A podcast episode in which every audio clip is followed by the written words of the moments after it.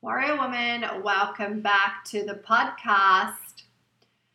So, I want to ask you a question. Have you tried to lose weight before?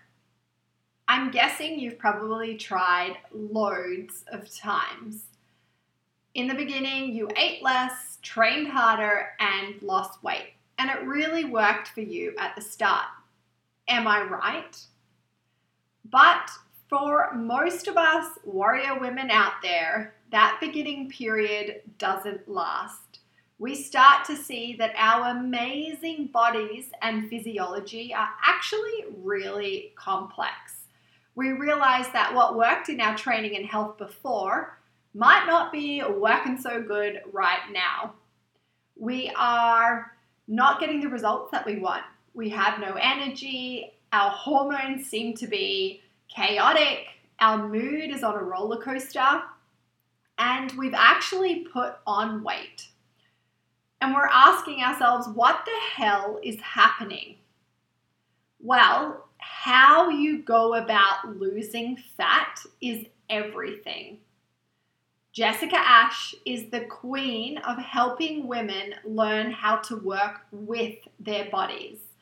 She recently did a YouTube series on hormonally respectful fat loss. And if you haven't watched it, you need to. The link to that series is in the show notes below. So I had to get her on the podcast to talk about how you lose fat in a healthy, sustainable way, in a way that respects your hormones. And what does that even mean? This was the first time she's spoken about this very important topic on a podcast, which is really cool. Uh, so, in this episode, we chat about loads of things. We talk about why the words that we use matter, you know, and why we really need to change this language that we use around losing weight. Uh, to getting really clear and understanding that it's actually fat mass that we want to lose. Then we talk about what does hormonally respectful fat loss actually mean? So we break down, you know, those four key words. How do we know if our body is healthy and why is having a healthy body really important for fat loss and changing our body composition? How do we create this stability and this health in our body before we look at losing fat? We talk about what is fat, you know, why do we need it?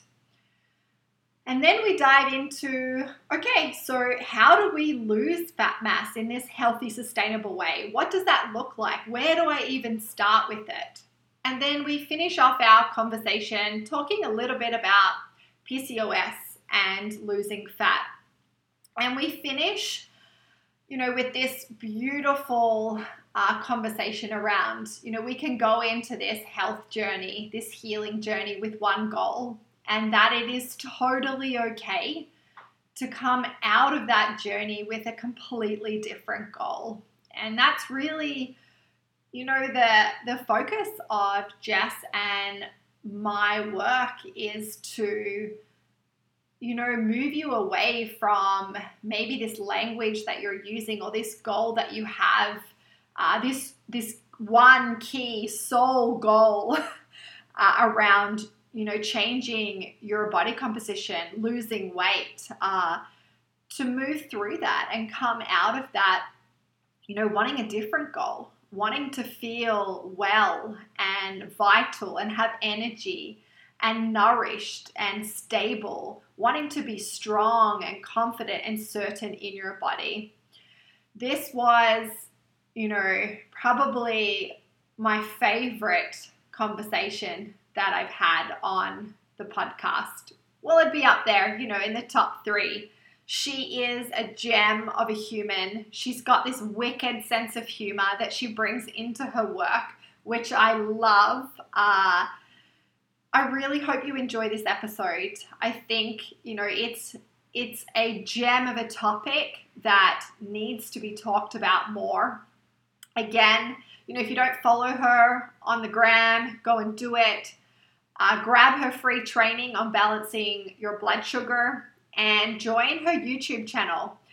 She has created this really cool YouTube channel. She's got amazing series on there. Uh, so go watch it and remember to tag me with your key takeaways from this episode. I want to hear, you know, I want to hear the biggest takeaway, the thing that resonated with you the most. This is a hot topic. We've been talking about losing weight for decades. Uh, and this is, you know, it's so powerful. If we can change the language, if we can understand our physiology, if we can learn how to do it in a healthy, sustainable way, if we can use a proper process and method, well, it's going to change our lives. I believe this is changing lives.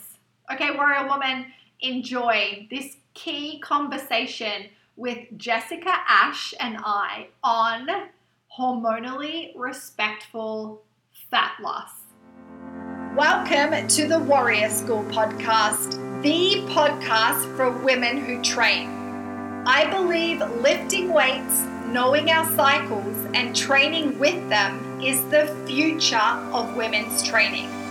I also believe this training, nutrition, and health stuff shouldn't feel so goddamn hard, and we should all feel strong and confident.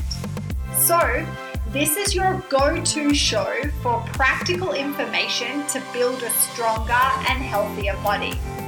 You'll find content on training, nutrition, hormones, and tons of experts who want to help you get stronger and healthier.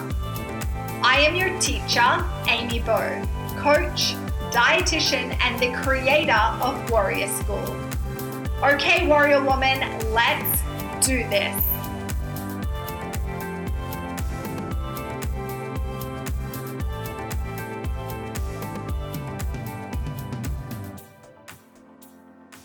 I'm so excited.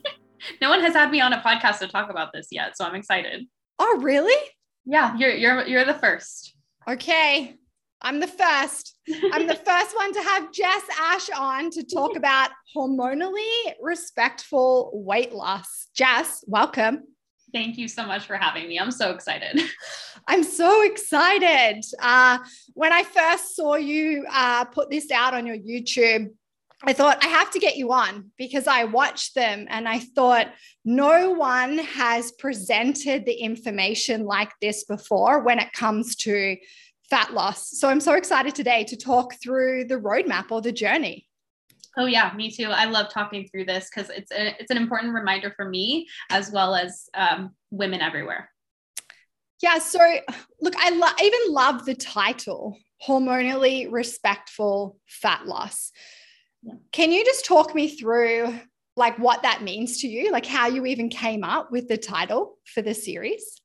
Yeah. So I uh, as I've grown on social media, and even when I started social media, I've always lived by the motto that words matter and the words that we use matter. I like growing up, I was an avid reader. I love to read. I love words and I love, you know, big words and vocabulary. And I do believe, and I continue to believe that what we promote and the words that we use totally matters. You know, just saying something flippantly like weight loss can lead people down a huge road of misinformation. And here we are today.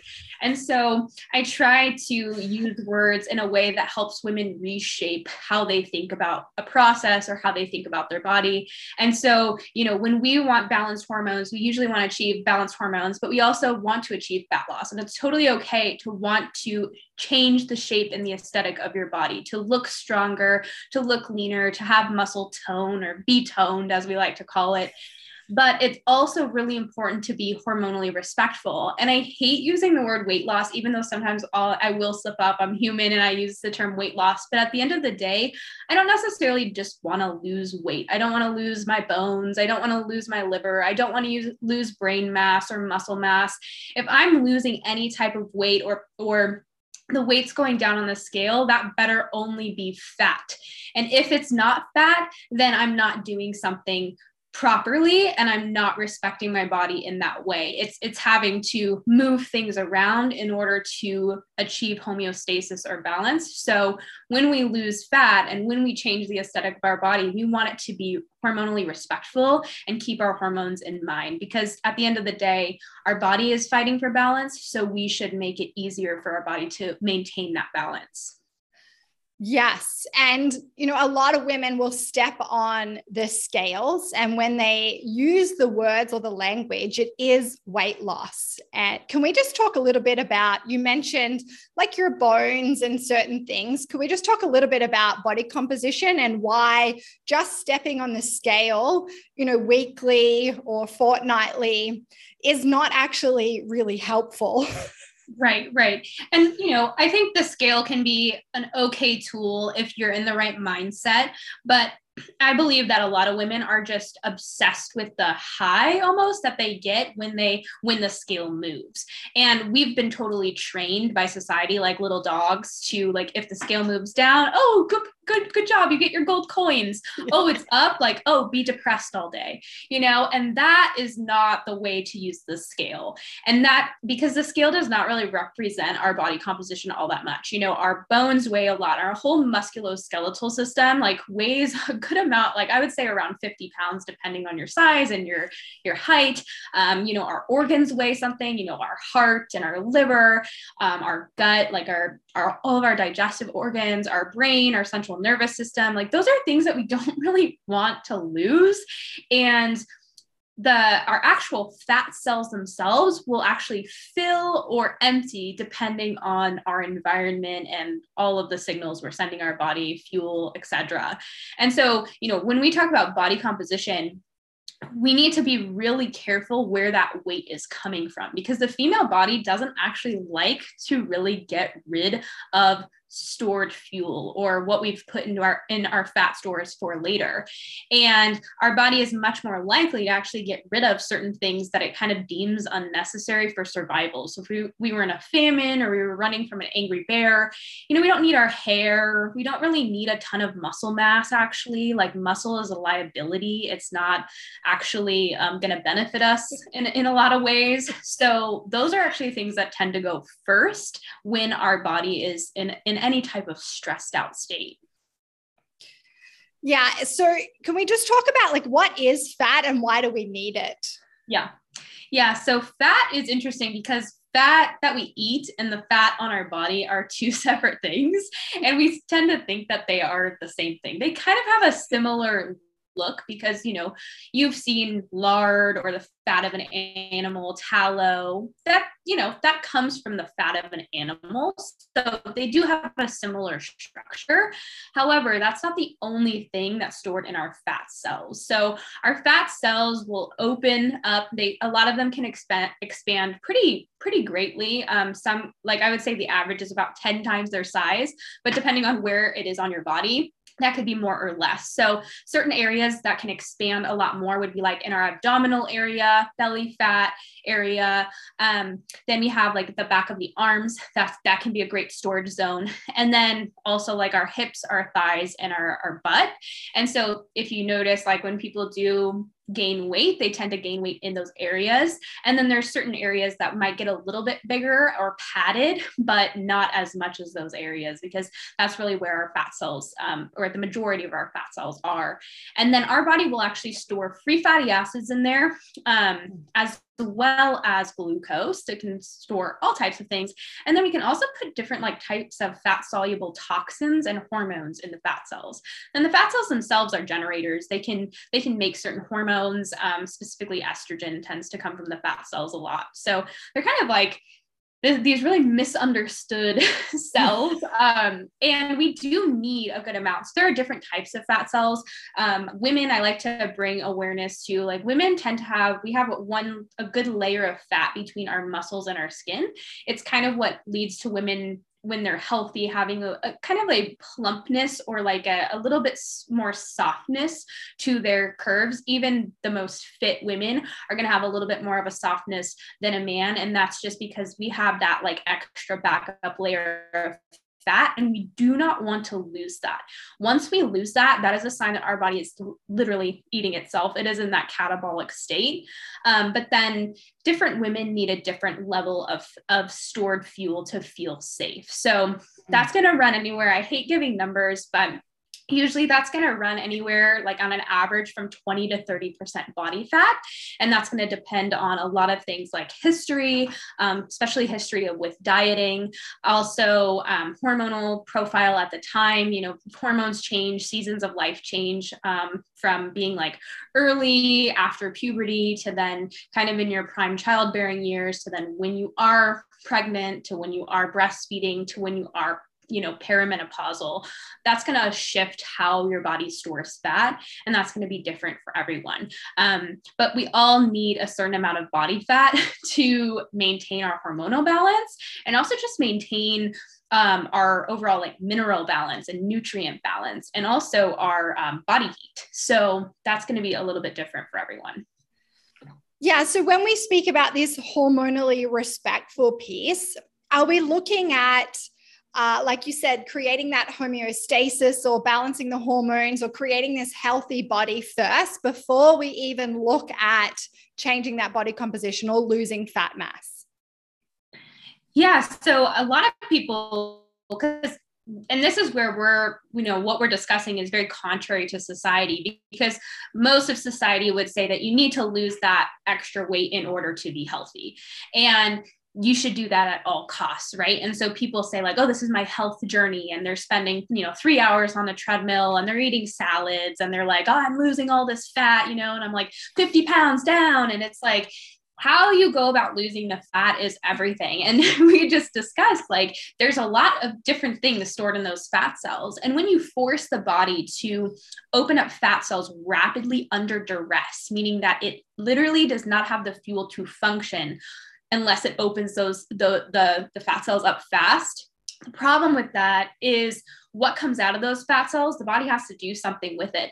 And oftentimes, the free fatty acids that are stored in the fat cells are the fats that the body didn't want to use first. Mm. So that's going to be a lot of times polyunsaturated fats, um, sometimes monounsaturated, but they're mostly going to be unsaturated fats. Um, and our body likes to use saturated fats first. So that's the problem is when you're rapidly opening up fat cells under duress, you are usually flooding the bloodstream with polyunsaturated fats. And that, of course, is going to result in lots of lipid peroxidation, which is just oxidation of fats, um, causing lots of free radicals and inflammation. And this, this has to happen regardless of when you open up fat cells. I'm not saying that this is not a process that, you know, mm. un- unfortunate process that has to occur when you have stored fat. The problem is, is when you're doing it rapidly and under duress. You've seen people that have lost like the biggest loser, for example, you know, that lose 100 pounds. They look, they have all this loose skin. They look like they've aged, you know, 15 years. And this is what happened to them. They have, you know, they, their body was literally burning all of these fats that were not heat stable or oxygen stable or light stable and it, it resulted in in a lot of aging and a lot of inflammation and so you, to, to do this properly, you know, fat loss takes work. Fat loss is really a, a, very actually hard process for the body. requires energy and requires a strong metabolism, good liver, um, good digestion. And so before you approach fat loss, it's a good idea to try to achieve as much homeostasis as possible, as much balance in the body, as much cell, you know, get your cells as robust as they possibly can before actually actively opening up those fat cells. And then when you do, you know, attempt fat loss, do it in a way that is sustainable and slow so that you're opening up those fat cells slowly. And so your body can actually, you know, handle what's coming out of them. Um, and, and mitigate the stressors that that are coming out of those fat cells. Okay, there's a lot in that. All right, so I'd love if you could speak about how you know we can support our body to find that homeostasis. What does that look like? What am I looking for uh, in my body or my signs or my markers to maybe let me know that you know my body's functioning pretty well and now i could start to look at losing fat mass in a healthy sustainable way. And then the second piece of this that's where i want to dive into like how do we even start you know to lose weight uh, or lose fat in a healthy sustainable way? Yeah so the we really want to be to a point where we're feeling good. And so I like to say, like, at least our monthly report card is doing well. So our period, first and foremost, is is good. We have very little PMS. Um, we're not having like a super heavy flow or a super like weird flow where we're like spotting a lot, and then all of a sudden it just like is just irregular. Um, we also need a regular ovulation. So that would be like I would say the blaring thing. And a lot of women, once they start tracking their ovulation and their period, they realize like me, I'm not doing super well in this place. So that would be something that you would want to balance first because um, the cycle is often the first thing to take a hit when we start to add a little bit of stress to our plate. And then i would say the second marker that's really important is body temperature. Um, pulse as well. Pulses are really good. I like to look at body temperature as like the main the main kahunas, but then the pulse kind of let gives us context because sometimes temperatures can lie and we are really running on stress and not don't have a strong metabolism. So we want to use pulses to back up and make sure that our body temperature is approaching where we want it. And I don't think it has to be perfect, but it definitely needs to be on its way to that kind of good good zone um, uh, and and not be constantly fluctuating. I think that's the biggest thing is we want to really determine that our body has reached a place of kind of stability where we're not bouncing around. And healing can kind of be like very up and down. And so when you're going through that healing journey and you're still kind of bouncing around between like really high highs and really low lows that's not a good place to add any more stressors to your plate. You want to get to a point where you've created a little bit more stability and you're like yeah i'm in a pretty good place. And that's going to look like you have pretty stable energy throughout the day. Obviously there's going to be fluctuations. Um, you know, a good mood overall, good mental clarity. You're sleeping fairly well because sleep can definitely take a hit when you are starting fat loss. Um, you also want to be able to tolerate exercise. So if you can't tolerate any type of strength training, tolerate any type of exercise, then not a good place to try to lose fat. Um, you also want to have pretty good blood sugar and pretty good digestive health. So you don't want to be like super bloated all day. You want to have pretty regular bowel movements. Um, and you want to start to see yourself feeling content, satisfied, happy, and warm. So you don't need to have perfect metabolic markers, but you definitely want to be in a more stable place um, and because you're not gonna you're gonna have a really hard time losing fat if you have no energy to work out, you're not recovering from your workouts, and you can't poop like and you can't sleep like you're those are all things i think like you're gonna just be really miserable if you're not if if you don't have those basic things down yeah, I love when you speak about it because uh, I, I, link it into training, you know, and building this training foundation. Like we can't squat heavy until we have range of motion and we mm. learn how to create tension, motor controls, coordination, stability. And then from there, we can start to maybe add some weight. And then we're slowly like building into that movement uh, to reach the goal. And when you speak about it, it's the same thing. It's like building a foundation of your house before you get to go in and do all the sexy stuff, you know, and, and fat loss is sexy. Yeah. Oh, yeah. but it's like the top, you know, uh, like it's like interior designing of the house you know the fun bit with the colors and and it's exciting whereas you know what you're talking about is like the groundwork you know like you said it's actually really hard work to lose fat mass and i say the same thing about muscle mass it's actually really hard to build muscle Yep, it is. I love the way that you just put that because it is true. It's like you get to determine how easy or how hard it's going to be. So if you jump the gun, you totally can. It would be like jumping into just like a super heavy squat when you've never squatted before, but you might like break your back, you know, and like yeah. you might never squat again. So it's just like one of those things where you, how easy do you want it to be? And then how lasting do you want it to be? Like I personally want to only do this once and then really like never have to do it again. Um, but some people just just want to do it like a thousand times, I guess. yeah. And I love that you said that. Like, how, you know, how easy do you want it to be? Because before we've often just taken the short way, and that's like the quick fixes, wanting to do it quickly just to get there and it does it can work for us for sure and we do you know we can lose weight uh, but then it's not sustainable. So it's it brings it back to well it wasn't respectful.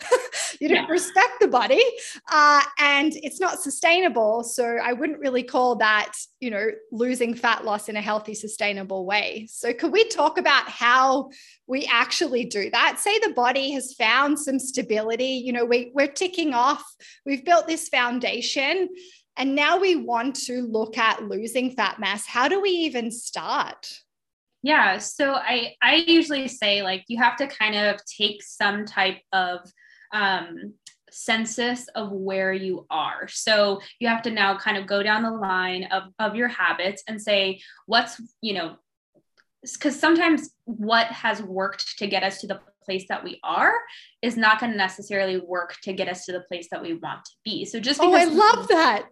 Yeah, I mean, you know, healing sometimes means like providing the body a lot of abundance and a lot of stability. And that's going to look very different than like growth and change and shifting. But you don't always want to be like pursuing growth and change when you are trying to create stability. They're not the same thing. So I would say that take some census of where you are. A lot of people are first of all, it's like macro balance is important. So a lot of people are in a, either a calorie surplus or just eating maintenance, which is not necessarily a problem. And I, uh, we can talk about deficits in, the, in a second. I actually think that deficits are the last resort. So sometimes just a macro change can be really effective because different macronutrients affect our ability to burn energy. And it does come down to calories in, calories out, but hormones and nutrients are going to affect how many calories we're actually burning and using mm. and how we're using them. And so I usually say, like, what are your macros at first? We've got to get your protein to a really good place where you are um, able to build muscle or build tissue and your metabolism is supported. And so this can look like sometimes you know anywhere from 25 to 35 percent of your overall calorie intake it just kind of depends um, and then oftentimes women's carb to fat ratio is really mm. off. So they're intaking a lot more fat than they need, which fats are amazing. Fats bring in fat soluble vitamins, they create a lot of stability in the cell, but they do provide nine calories or nine units of energy for every one gram we eat, whereas carbs and protein only provide four calories. So, just by lowering your fats a little bit, you often lower your overall calorie intake by a lot. And you can actually sometimes even replace those fats with carbohydrates because you're still going to be in a little bit of a calorie deficit. So, oftentimes women are just eating a little bit too many fats. Mm-hmm and then depending, they're usually eating like too little carbs or too little protein or a little bit too many carbs with their fat. So it's really about finding a balance of, of macronutrients. And that can take a little bit of like shifting around and finding that. But a lot of times just lowering fats in and of itself can can really change body composition because now the body's actually able to build muscle and the metabolism is functioning a little bit more efficiently um, and then if that is not enough you kind of have to now go into your movement and and be really mindful about movement so movement and then strength training i like to kind of separate them even though i mm. think it's like an overall holistic approach you know you don't want to be sedentary all day long and then just like go work out for an hour you know? That's not that's not like grasping the point. So it's yeah. more about creating a little bit of movement in your life um, whether that's like adding in walks or you know a standing desk maybe just depending on your your life and your lifestyle like trying to fit in movement so you're not kind of this like sedentary bump on a log just like you know with a bad posture and neck forward. Like you got to really yeah, start to move your body a little bit more. And then once you're doing that, then strength training is is uh, would be the next step. We're actually working to build some muscle. Yeah. Okay. So we have two steps when we start. We're looking at our macronutrients and just like our our balance or our ratios, and we're yep. paying attention to fat. I the other day I was because I don't track at all, but I was doing something for one of my warrior women and I input just like my intake for the day as an example. And I looked at it, I was just, my fat was just like sky high. There was, it was just super high. Now, of course, that's just one day. And, but I, it's really easy, you know, it's really easy to overeat on fat. Um, it's in, you know, if we're eating a lot of protein, it's in a lot of animal products, you know, it's in our dairy. We might be adding a bit of like butter or ghee. Yeah. So I was, I looked at it, I was like, oh, your, your ratios are a little off today. right. And honestly the healthier you are and this and the longer you've gone by healing your metabolism the more metabolically flexible you will be. So you yeah. can use more fats. Um, your muscle and uh, obviously the more muscle mass you have the more fats you'll, you're going to use that that muscle needs fat. So it is one of those things where it can definitely creep in for sure especially because we're just adding a pat of butter here and a pat of butter here and it's like whoa. Really really good. yeah. okay, so that's I really like that. That's a uh, that's something to pay attention to. So it's like the three macronutrients. It's their balance, but paying attention to maybe the fat. Yeah. Uh, and then the second one is moving more. Yeah. So and now that doesn't mean just your 45 minute workout or training session. It means move your body, like walking, uh, you know, maybe just being outside, playing with your kids, moving around during the day, getting up from your desk. And then the third one is looking at your training. Yeah. So, I mean, I, I do believe strength training is the most effective way to change your body composition. But this is really important because a lot of people are like, well, I want to lose weight now. And so they'll opt for more like HIIT or like CrossFit style training, something that's just go, go, go, go, go, because it makes them feel like, oh man, I got a really good workout in. And it might actually, you know, help you achieve weight loss. But a lot of times with high intensity type work, you are losing a lot of muscle mass. Um, you can you're using a lot of sugar in your blood, uh, stored glycogen. And so you're really depleting your glycogen stores. And if you are losing any weight, it's often from muscle. Maybe it's a little bit of fat. But if you're working on strength training and actually building muscle over time, that muscle has an increased need for free fatty acids. So as we talked about before, you know, those fat cells are opening up, releasing free fatty acids into the bloodstream. We have muscle tissue there to just pick it up and use it. And that's that is why muscle tissue works for us in the long run. And you see these women who have strength trained for years and years and years they have a body composition that you want right they look really lean but they also you know have great curves uh, great muscle definition this is not from like you know a 90 day boot camp. They've been lifting weights for years and over time they have gotten that body composition. It's not magic it's actually hard work. And um, the only way you're going to get there is through which unfortunately there is a there is a point where you know you might have a little bit more fat on your body than you want and you haven't achieved that aesthetic quite yet but keep going Yes, keep going. I love that, Jess. I was having a conversation yesterday with a woman, and you know, she was getting very frustrated and really impatient. She's had to mm. spend the last 18 months, two years just healing her body. Mm. She has like 40 years of, wow. of healing to do. Uh, and then, you know, she's only just started to strength train. And I did say to her, like, this is the start of your journey. Like, it's going to take another couple of years for you to really progress in your strength training. And I think that can be really hard. It can be hard to hear because it's been so long, you know, they felt unwell for so long or not comfortable and certain and confident in their body. And then they've done the work to heal. And that was so hard and exhausting. And then they get to this place where, you know, they're finally stable. And then I, you know, someone like me goes and tells them that okay, well, you know, now we can start to like really like lift and strength train and train hard, but it will take another couple of years. yeah. Yeah. And I know it's so frustrating. It's also like I try to remind people you, if you don't do it this way, and you go opt for like if you know something inside you just says like i want the quick fix and you go and try the quick fix you're going to be right back in this place in four years from now and it's still going to be four years so do you want to start now or do you want to go try the quick fix chase your tail for a little bit and then come back and start it you know so it's just a mindset thing and i think you know you can try to start building 15 houses or you can just work on building one house. And five years from now you're either going to have like multiple houses that are unfinished or a really beautiful big finished house so.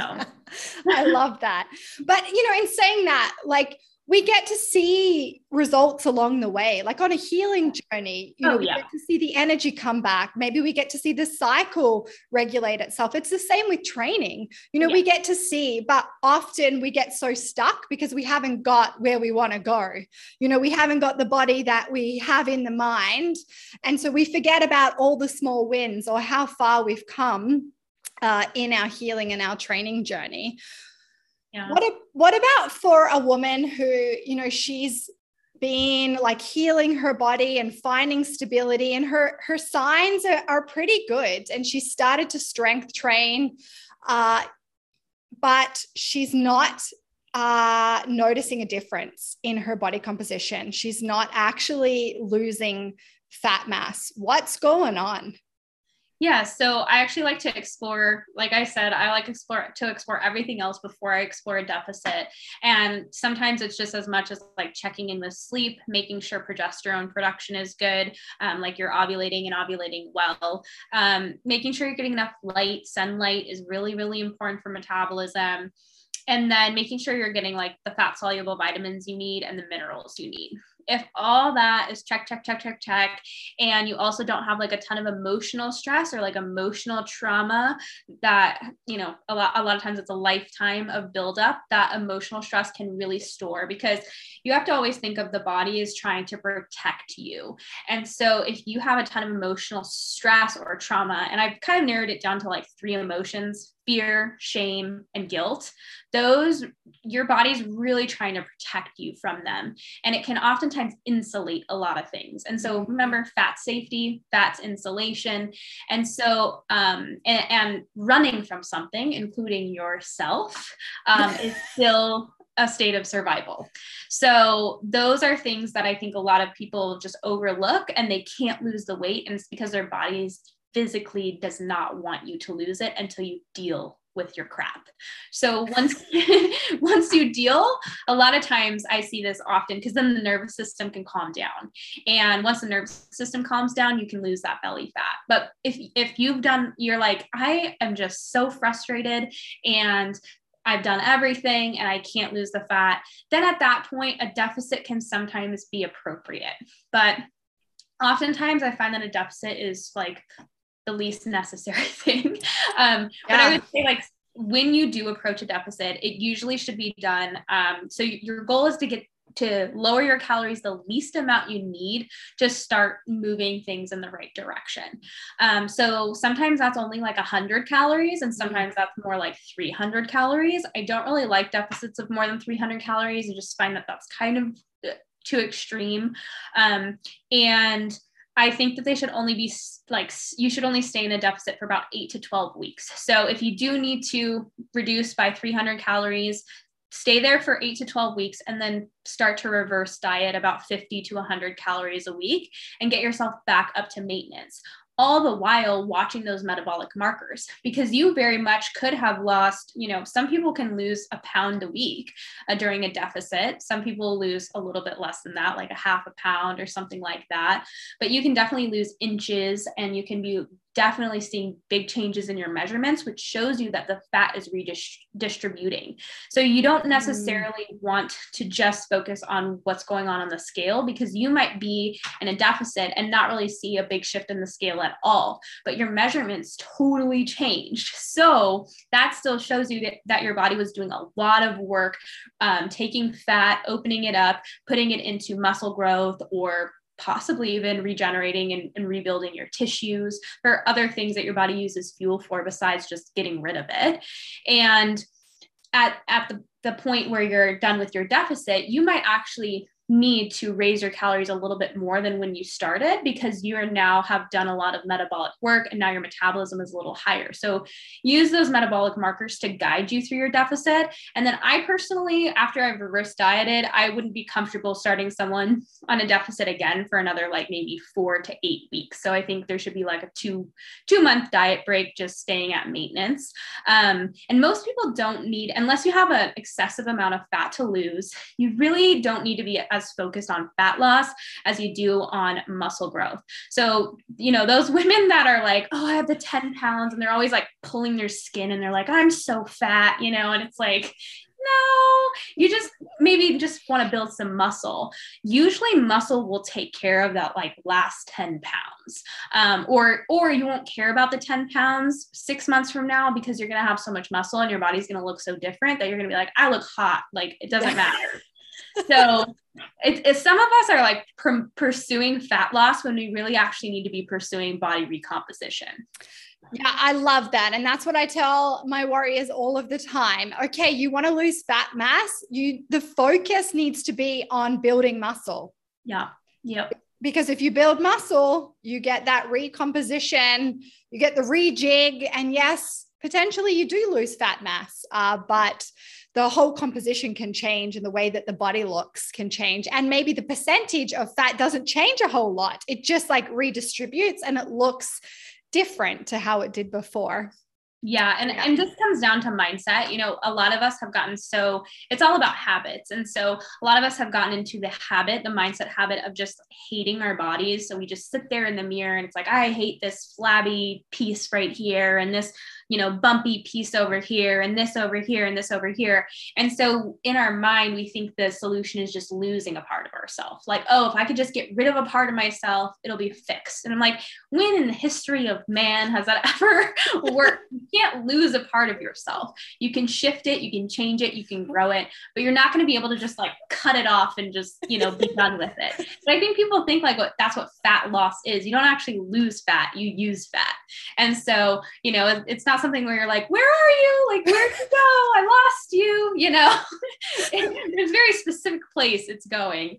And so it's just kind of like a shift of mindset. Like, stop hating your body. Um, and stop trying to like get rid of it. The whole point is actually shifting and growing and changing. And that's just going to take small steps, just like you would with a child. You know, you're not going to be like, you know, oh, you're crawling, like, ah, it's not enough. You know, let's get going, get going, you know? And it's the same thing with us. Like, we need to be a little bit kinder to ourselves a lot kinder to yeah. ourselves. Yeah. Uh, this one of the things that I really loved when you were talking about you know if i feel stuck and my markers are like i'm ticking off but it's still you know or maybe i'm even gaining more weight mm. i love the emotional piece that you spoke to and i think we still want to blame ourselves for not doing enough with the food or the training yeah. uh, when we and we don't want to look at this other stuff and what i found in my work is that we need to be looking at the emotional, the trauma in the body, uh, the relationship to ourselves. And often, like you said, there's a lot of stuff like stuck in there. There's a lot of shit. yep, it's just stuck. Yeah. Yeah. And it totally can make the journey feel um, a lot less fun and also just a lot more frustrating because a lot of times when we have all those issues kind of just like in the background we create more because they're completely out of our control or we we perceive that they're out of our control we want to like just grab onto more control over here. And so we often try to control the outcome like well, I'm working out and I'm eating perfectly and I still can't lose weight. And it makes you start to feel out of control. And then, oh, these issues over here are like encroaching because you're starting to feel more out of control. And so it really does help you kind of have like a better mindset when you're going through um, your fat loss journey. Like you really do need to do the work, trust the process, and then just like let go. Um, you because if you try to control every facet, you're just going to be so miserable. Like oh, I, need, I need you to repeat that. I need you to repeat that. yeah. yeah. If you try to control every part of it, it's not going to turn out how you want it, and you're actually never going to be happy. You're never like even if you achieve that quote unquote dream body that you've you know that you perceive as your dream body you're actually not going to be satisfied with it or happy with it because it was never the problem you know your body was never the problem yeah Oh, I love that. That's really powerful. I think that's going to um, maybe stop some women in their walking tracks while they listen to this. uh, what about if uh, I get asked a lot about PCOS? You know, I have PCOS. Is it harder for me to lose weight? Yeah, so I I don't like to say like, oh, well, you have PCOS, so you're going to have a harder time XYZ. PCOS is just a metabolic disorder. So it just usually is like a heightened state of a disordered metabolism or an imbalanced metabolism and you might need to do a little bit more healing before you approach fat loss just because it has like any type of disorder or disease is just the metabolism that's spun out of control. How long has it spun out of control? A lot of times we're a little bit farther along than just say the lady over there that has PMS.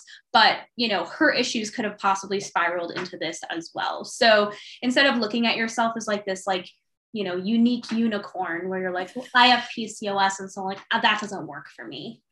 It's like, no, no you're you're you're gonna be okay and you just might have to do a little bit of a, a of a gentler approach to yourself and um, sorry you're still a horse like the rest yeah. of us yeah. not a unicorn yeah i'm sorry that you've been and, and and it really is like oftentimes women with PCOS are so so so often treated like well you have this condition so therefore you just this is your pro you know you're gonna have a problem having kids or you're gonna have a problem with this or xyz but that's just to me such a horrible approach because then these women are carrying this burden this backpack i like to call it of just like well i'm just this unicorn living in a world of horses. I loved how you just said, said that. And it's like they just think like well that worked for that person but it won't work for me. Or that worked for that person well but i have pcos so it won't work for me. And i'm like not only is that like a prison prison to live in, but it also just hurts you because um, the same stuff is going to work for you. You know, supporting your metabolism, getting to the bottom of your blood sugar issues. Um, it's just going to take a little longer and probably be a little bit more frustrating, but you can do it. Yeah. Mm-hmm. Uh, and this is where I think it's so powerful to talk about the science and the biology yeah. you know not the label or the condition. Like let's go back to and this is why i love your work the science and the biology the physiology and let's actually understand it and be empowered by it. So when some doctor tells us that we have pcos that we actually understand what's going on. And then we are just a horse in the paddock with all the other horses and we also need to like restore our metabolism you know, find that stability, look at our strength training, look at all our emotional crap that we have, uh, just like every other horse on their on their health journey. Right, exactly. And I actually think like some people might say that that's too tough or like get offended, but I actually think that that is the mindset for me that got me out of the place that I was at because, you know, thinking that you're just different, it actually hurts you. It doesn't help you. And um, a lot of people choose to identify themselves by the condition, which means that you're always, if that, if you make that a part of your identity, it's always going to be a part of your identity and you're never going to be able to, to get rid of it. But if you are who you are and you possibly have these imbalances, that means that you have control over changing them and shifting the narrative. So I, I, think it's just important to have an empowered approach to PCOS and not treat yourself super different. Yeah, I talk about uh, back pain the similar way or being in pain. It's yeah. very similar to me. When you speak about it, when we're speaking about it, it's the same if if someone went and got an MRI and they had a disc problem that they then attach to, well, no, like I have a I have a disc problem, or no, I have this wrong with me. And actually, there's so many people, like I've had many like disc stuff going on with my back, and I can still do all this amazing training because I am not stuck in this place of being so afraid that I can't do anything because I have a disc problem. And I think it's very similar, you know, when we're going through something. Now, I'm not taking away that the journey is not a little harder for sure. When someone has chronic back pain, it is hard. when someone has PCOS, it is, it can be harder. Uh, but the journey to move from, you know, being in pain to pain free is similar for everyone. It's the same as if you have a massive hormonal imbalance or a small hormonal imbalance, the journey is very similar. It's just like the length of time that it can take. Right. And I also remind people, and it probably applies to back pain as well. It's like, what do you want the outcome to be? So, all of your hard work, you know, whatever route you choose is going to be hard, its own type of hard. But what do you want your outcome to be? Because at the end of the day, you have to track back what's actually going to get you to that outcome because it's all going to be hard. Yes. But some of it's going to be hard and actually not result in the outcome that you want. And that's probably the worst kind of pain. And that will be more painful than what you're going through now or all the work it's going to take. Oh, I like that. Yeah. Uh, how do you help women move through that? Like the feeling of it being hard. It seems that, you know, as humans, we don't really want to be uncomfortable. We don't really want it for it to be hard. We just want it to be easy. Uh, so, how do you help someone move through that or like come to terms with that? You know, it's going to be hard, it's going to take time. Yeah, I think it's a process. And I think, you know, even me like you don't always get it until you're going through it but it it's just important to continue to remind people like healing is not comfort. Um, whereas a lot of people we live in a society of quick fixes or like kind of like our microwave society where it's like oh i did xyz thing and it resulted in this. Yay it worked you know? Whereas healing is often very uncomfortable because you have all this junk that you have to move through. It's almost like wading through a river to get to the mm-hmm. other side. That journey is not going to be quite easy. Maybe parts of it are going to be easy and you're going to see the other side once in a while and you're going to be like, oh, wow, like it's so amazing. But you still have to continue forward. And so I think sometimes you could only tell so many like people that it's going to be tough and you need to stick with it. I like to give you know kind of some like milestones so mm. oftentimes you know at the 3 month mark this is what's happening you know so once you start your your healing journey in 100 days you know you went from having a dormant uh, ovary in or dormant follicle in your ovary to now it's going to achieve a mature ovulation at that 100 day mark. So, all your habits during that time is going to affect that ovulation in 100 days and then give yourself another 100 days and you know kind of take it like a quarter at a time so 3 months at a time and looking at it that way rather than like letting each day really shift your perspective because days can be hard. You know, you can have a really good day and then kind of a crappy day. You can have a really good month and a really crappy month. but yeah. if you look over all your progress from three months, a lot of times you can look back and you can say, yeah, I've definitely shifted within three months whether it's one direction or the other direction. And three months is a good amount of time to really give you like an overall shift. Um, oh, I really like that. Yeah, I, I always I love the law of thirds. So split your day into thirds split your you know you can even split your week into thirds you know because a lot of times people by tuesday or wednesday they're like ah this week has gone to shit and then they just give up for the rest of the week and i'm like well you still got two th- almost two thirds left, you know, or at least a half left. So keep going, you know. So split everything into thirds, and it kind of makes it a little easier. Um, but that's I think the the people just don't really understand how hard healing is going to be until they start. And then they start to say like well is this normal? And is this normal? And is this normal? It's like yeah like your body is shifting and changing and it's okay. And give yourself a little space and don't get so caught up on riding the the seahorse. I like picture someone like riding a seahorse like of of symptoms. Because if you do you're just gonna be like oh my gosh this is the you know like you're gonna have whiplash. Whereas I don't know why. It just like gives me the perfect like you know Stewart's is just like kind of sit there and bob like. I love that. This the symptoms of the seahorse. like a little whiplash. Like you're like, oh, we're up, now we're down. Oh, we're up, now we're down. And it's just like you're gonna be so miserable. Yeah. so stop trying to chase feeling better and start trying to chase like healing. And once you come to that mindset, change um, when you start to experience symptoms or you're going through whatever it is like for example in my life like i've been getting back into a strength training routine. It's been a couple months now but i've also been doing a ton of emotional work and a ton of like body type work just with my fascia. And I have been getting tons of histamine symptoms all of a sudden, just histamine popping up. And I could look at it one of two ways. I could say, oh my gosh, what's wrong? And try to fix it. And like, what, you know, be on Google and say, like, what do I do for histamine? And, you know, and, and be in all my functional books and, you know, doing all the, the things that I know. Or I could say, like, this is my body's way of dealing with junk junk is being released to my system and my body's dealing with it. And I actually like that my body's responding with that alarm response because I know that the stuff that's coming out of my tissues is not pretty. And so histamine is simply an alarm response and it's dealing with it. And so those are two different ways of looking at it. And if I was five years ago, oh, I'd be freaking out right now. I'd be saying, what am I doing wrong? And oh my gosh, everything I've been doing up until this point is not working. Like every, you know, is it the dairy? Is it the gluten? Is it the sugar? You know, and now I know like, oh, this is just my body's way of dealing with crap.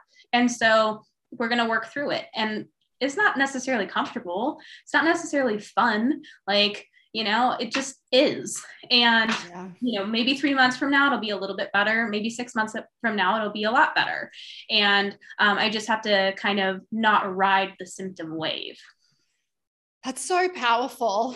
Uh, so let's tie up our seahorse and yep. look at it more in like three month chunks. And I think it's going to loop back around to where we started. You're changing the language, you're changing the story of it by shifting that, shifting your perspective. That's going to be really powerful and really help instead of being stuck like, okay, it's wrong. Now I have to take out all my dairy and I have to do this and I have to do that. It's more, okay, this is what the body's telling me, you know, uh, and changing that that language or that story. Yeah, and that goes back to those three emotions I said, which was fear, shame, and guilt. So oftentimes we'll resort quickly back to those emotions when we're experiencing something that's uncomfortable. And there doesn't need to be any fear. Um, you don't need to be ashamed that you did anything wrong, and you don't need to be guilty about it. Um, you, you're not doing anything wrong. You're actually doing what's right. And so, really work to actually shift that narrative so you're not shifting back to those really negative emotions that are going to keep you sick. Um, and and remember that there's also going to be a lot of people preying on you using those emotions because they haven't done that work either. So a lot of people in the health and wellness world like to use language that invokes fear or invokes shame or invokes guilt and that's going to keep you just in this never ending cycle. So jump out of it get out of there. You don't need to be there anymore yeah. And I think, you know, finishing our conversation, we have this like, this vision of this end goal or where we want to be and how we want to feel, but like it's not perfect. There is no perfect. No. All we can do is learn about our body, uh, create stability within our system, but we're not like that all the time. There's days where my body's really unstable, or I had a shitty sleep, or, you know, there's periods in my life where you know it's symptoms and and certain things are going to come up and my body's going to tell me something. But you know if i trust it and i understand it and i listen to it and i respond to it nourish it i'm always going to keep like moving forward. But i think we have this this this uh, story or this thought that we're going to reach this place and then we're just going to be like balanced. no, we live in a very dynamic body. Nothing is static. And you know, fortunately and also unfortunately, but I'm I'm not a statue and I don't sink to the bottom of the ocean. So that that's a positive. yeah. Anything else that you want to add? I mean, I, I think that was a great conversation. I, uh, I I do believe that fat loss is kind of one of those things where um, in our heads we think it's like a 90 day challenge or you know a, a quick because we're so used to seeing those before and after pictures. But it actually may be a very like non-linear journey. And along the way, it's okay if you decide that you don't actually care about losing your fat anymore. Um, I see it happen a lot. It's happened with myself as well. You know, there have been times in my life where I achieved the body that I want, and I actually, it really sucked the way that I got there. And so I didn't really care about it anymore. And then I am not there anymore. Um, so it's okay and give yourself permission if you start out with one goal and you come out on the other side with a completely different goal. That's that's a good thing. It means you've grown. Beautiful. Let's end there. Yeah. Thank you so much for your time, mm-hmm. for your passion, for your knowledge, and for helping so many women navigate this, what can feel like, you know, a very shitty, hard journey. Yeah. Yeah. Of course. Thank you so much for having me. I appreciate your time so much. I'm, I'm excited to share this with everyone because I think, um, well, more people need to uh, listen to Warrior School. And then, uh, you know, I think this episode will be really helpful for a lot of people. Warrior Woman, you can listen to these episodes wherever you listen to your podcasts. Please give it love by subscribing now. And if you enjoyed this episode, please rate it and share it with another warrior woman. Also, tag me in it on Instagram with your biggest takeaway.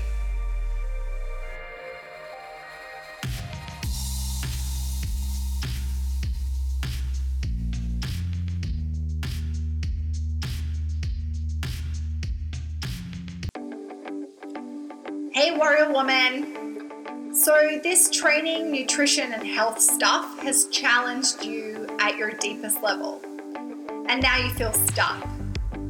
Maybe you've missed regular training for over a year due to an injury, and you feel scared to start training again. Maybe you've tried so many programs, but they didn't work. So now you feel tired, overwhelmed, out of shape, and weak. I believe this stuff shouldn't feel so goddamn hard.